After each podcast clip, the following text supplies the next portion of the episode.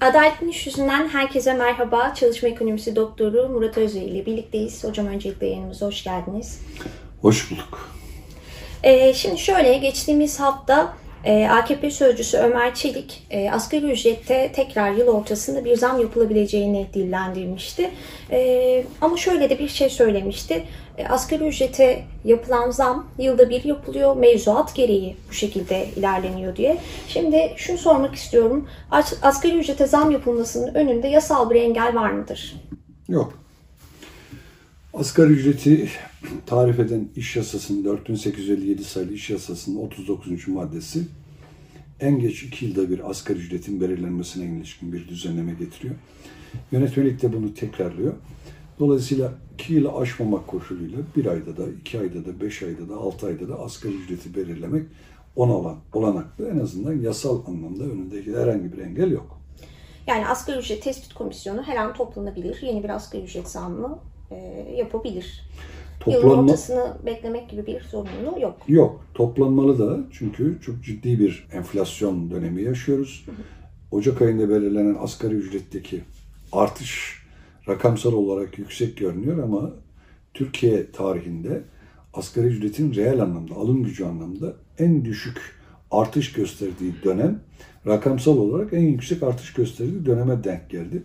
Dolayısıyla yıl başındaki işçilerin asgari ücretle alım gücüyle bugünü mukayese ettiğinizde asgari ücret yoksulluk sınırının, açlık sınırının altında kalmış durumda. Dolayısıyla bence toplanmalı da hemen. Evet, e, bugün Türk İş'te bir açıklama yaptı. Açlık ve yoksulluk sınırını açıkladı.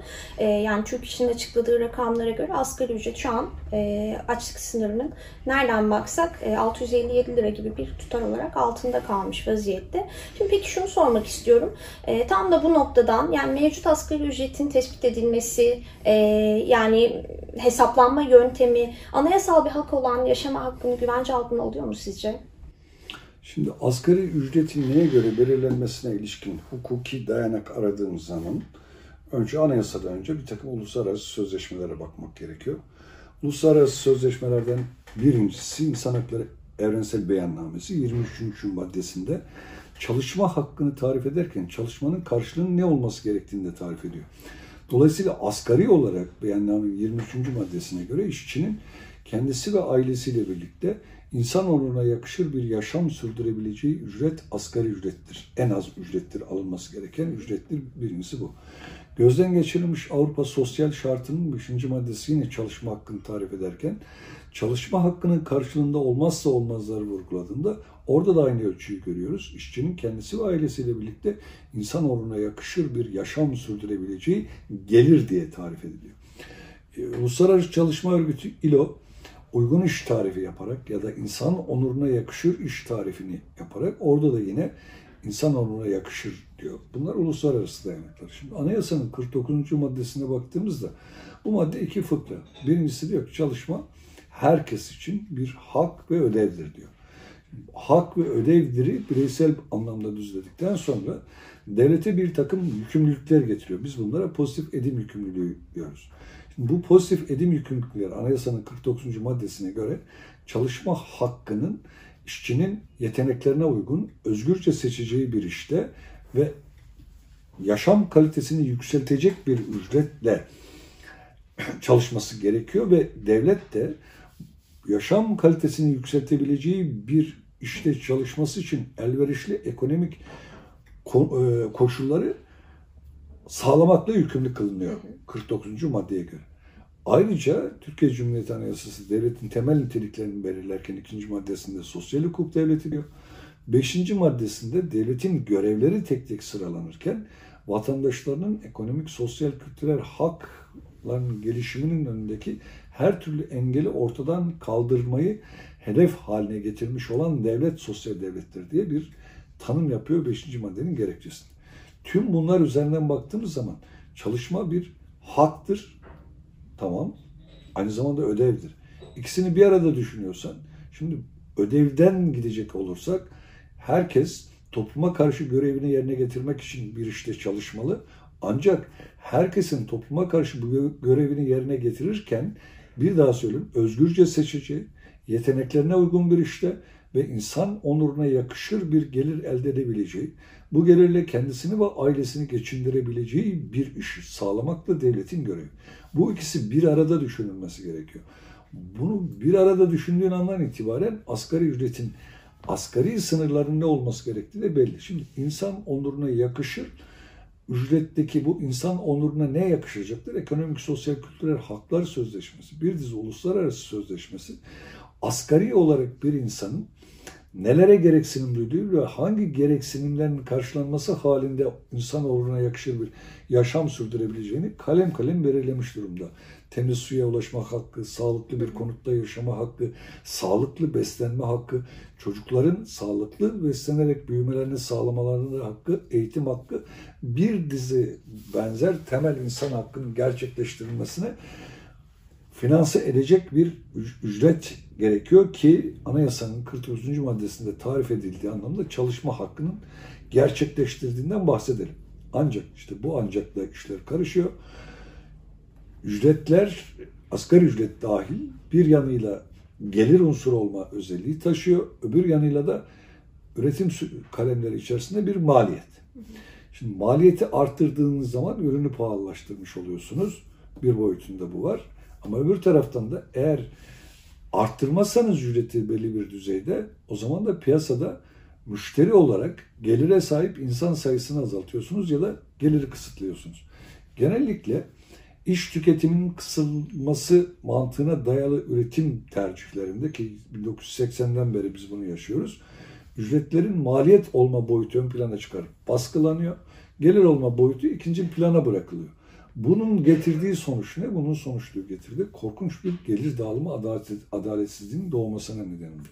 Şimdi gelir dağılımının zaten bozuk olduğu yerde bunun üzerine bir de yüksek enflasyon eklediğiniz zaman mutlak anlamda yoksullaşmanın arttığı bir sürecin içerisine girmiş oluyoruz. Evet, e, aslında giderek de asgari ücret bir ortalama ücret haline gelmiş vaziyette. Yani bir genel ücret haline gelmiş vaziyette. Bir taraftan milyonlarda asgari ücretin altında e, ücretlere çalışmak zorunda bırakılıyor. E, emekliler zira e, bu şekilde bu ücretlerle, asgari ücretin altında kalan ücretlerle yaşamını idame ettirmeye çalışıyor. Şimdi e, son olarak şunu sormak istiyorum. E, asgari ücreti olmayan, asgari ücretten daha yüksek e, ücretler alan ya da toplu iş sözleşmesiyle ücretleri belirlenen iş yerlerinde de e, ücret artışı yapılabilir mi? Şimdi önce şunu söyleyelim. Enflasyonun ücretler olan etkisinde üzerinde biraz durarak bu soruya yanıt verirsek sanıyorum daha anlamlı olacaktır. Enflasyon en basit haliyle yani bize etkisi üzerinden tarif ettiğimizde cebimizdeki paranın her geçen gün bir kısmının bizim irademiz dışında yok olması, erimesi demek. Şimdi enflasyona böyle bakarsanız öznesi yok oluyor. Nereye gidiyor bu para? Buharlaşıyor mu? Yani alım gücü düştüğü zaman benim 100 liram alım gücü anlamında 60 liraya indiğinde 40 lira nereye gidiyor? 40 lira bir başkasının cebine giriyor. Enflasyon dediğimiz olay parayı buharlaştıran bir olay değildir. Enflasyon ulusal gelirin tekeller yararına yeniden paylaştırılmasının bir aracıdır. Ben yoksullaşıyorsam bir başkası zenginleşiyor. Bu bir kaynak transferi demektir. Enflasyon üzerinden sabit gelirlilerden, ücretiyle çalışanlardan sermayeye kaynak aktarılır. Önce enflasyonu bu şekilde koyalım. Şimdi bu kaynak aktarımının telafi edici mekanizmalarla dengelendiği şeylerde sosyal bir e, denge de kurulmuş demektir. İşler yürüyor denir. Ama bu dengenin aşırı bir şekilde bozulduğu durumda. Toplu sözleşmeyi yaptığımız anda benim öngörmem mümkün olmayan, işverenin öngörmesinin mümkün olmadığı, işverenin ve benim dışımda gelişen makro politikalara bağlı e, ücret erimeleri sözleşme adaletini bozuyor. Dolayısıyla bizi 100 liraya anlaşmaya iten o günün koşulları, işte fiyatlar, işsizlik, piyasa vesaire tüm o koşullardaki esas aldığımız nirengi noktalar anlamını yitiriyor. İşlem çöküyor. Biz bunu işlem temelinin çökmesi diyoruz. Şimdi bu durumda iki yol var. Bir yargı yoluyla ki 94 krizinde böyle yaptılar. İşverenler e, özellikle kamu sektöründe kamu işçilerinin toplu sözleşmeden doğan dördüncü dilim ücret zamlarını sıfır faizsiz 6 ay ertelediler. Buradan 30, o zamanın parası 37 trilyon kaynak oluşturdular. E başka yine e, 97 krizinde, 2001 krizinde yaşadık. İşverenler istihdam karşılığı ödün verilmesini istediler. Dört ikramiyelerin ikiye düşürüldüğü örneklerini gördük. İşçi çıkartılmaması koşuluyla sıfır zamma razı olan sözleşmeler gördük. Bunun adını da cafcaflık olarak taktılar ödün pazarlığı. Şimdi ödün pazarlığı kriz anında işletmeleri ayakta tutmak için kullanılan bir enstrümansa tersine de kullanılabilir. Bir kriz anında işletmeler bu krizden karlılığını artırarak çıkarken işçiler alım gücünü yitirmişse her iki mekanizma da kullanılabilir. Yani yargının toplu sözleşme düzenine müdahale ederek işlem temelinin çökmesinden hareketle yeni durum ve koşullara toplu sözleşmeyi uyarlaması uzun, sancılı, zor bir süreç ama öbür taraftan da sosyal tarafların toplu sözleşmenin imzasında taraf olan sendikaların işverenle masaya oturup toplu sözleşmesinin eki niteliğindeki protokollerle yaşanan yüksek enflasyon nedeniyle eriyen ücretleri adaletli bir noktaya çekmeleri gayet mümkündür. Bunun önünde de hiçbir hukuki engel yoktur. Toplu sözleşmenin yürürlük süresi boyunca yapılan bu protokollerdeki hükümler toplu sözleşme niteliğindedir. Toplu sözleşme gibi de bağlayıcılığı olan hükümlerdir. Yeter ki şey bu konuda sosyal taraflar anlaşsın. Şimdi asgari ücret ortalama ücrete gidiyor mu? Gidiyor musu kalmadı artık gitti. Şimdi belli sektörlerde özellikle metal sektöründe asgari ücretle ortalama ücret arasında hemen hemen bir fark kalmadı. Evet. Örtüştü. Bunun dışında toplu sözleşme kapsamı dışında olan yerlerde de asgari ücret toplu sözleşmenin kapsamı zaten ülkede dar olduğu için giderek genişledi. Öyle bir noktaya geldik ki artık çalışanların, ücretli çalışanların neredeyse işte %75 ile %60'ı e, arasında toplu sözleşme durumuna göre değişen yani ortalama ücreti baz alırsanız %75'lere gelen e, asgari ücretin kendisini baz aldığınızda %60'lara ulaşan yaklaşık rakamlar söyleniliyor. Çalışan asgari ücrette çalışabilir, çalışan hale geldi. Dolayısıyla asgari ücretin kendisi Türkiye'de ortalama ücrettir dersek başımız ağrımamış olur. Şimdi asgari ücretin ortalama ücret haline geldiği yerde her şey anlamını yitirir. Toplu sözleşmeler anlamını yitirir, sendikalaşma anlamını yitirir, huzur anlamını yitirir, sosyal denge anlamını yitirir. Gelirin ikincil paylaşım dediğiniz gelir dağılımındaki bozukluk kronikleştirir. Gelir dağılımındaki bozuklukla sınırlı kalmasın mutlak anlamda yoksulluk artar. Yoksulluğun artması zincirleme peş peşine başka sosyal sorunlar önümüze koyar. Sosyal çürümeler başlar, aileler çatırdamaya başlar. E, bu çatırdamanın altında toplum kolay kolay kazanan, e, kolay kolay kalkamayacak bir noktaya gelir. Aile içi dayanışma parçalanır. İnsanlar birbirlerine girmeye başlarlar. E, kriminalize olaylar artar. Orta sınıf denilen ortalama bir gelire sahip insanlar evlerinde rahat oturamaz hale gelir, rahat beslenemez hale gelir. Gelir gelir yoksulluğun bir dizi buna benzer etkileri var. Şimdi o zaman e, siyasi iktidarın anayasadaki görevleri temelinde sürece müdahale edip gelir dağılımını düzeltecek şekilde asgari ücret bunun en önemli enstrümanlarından birisi devreye sokması.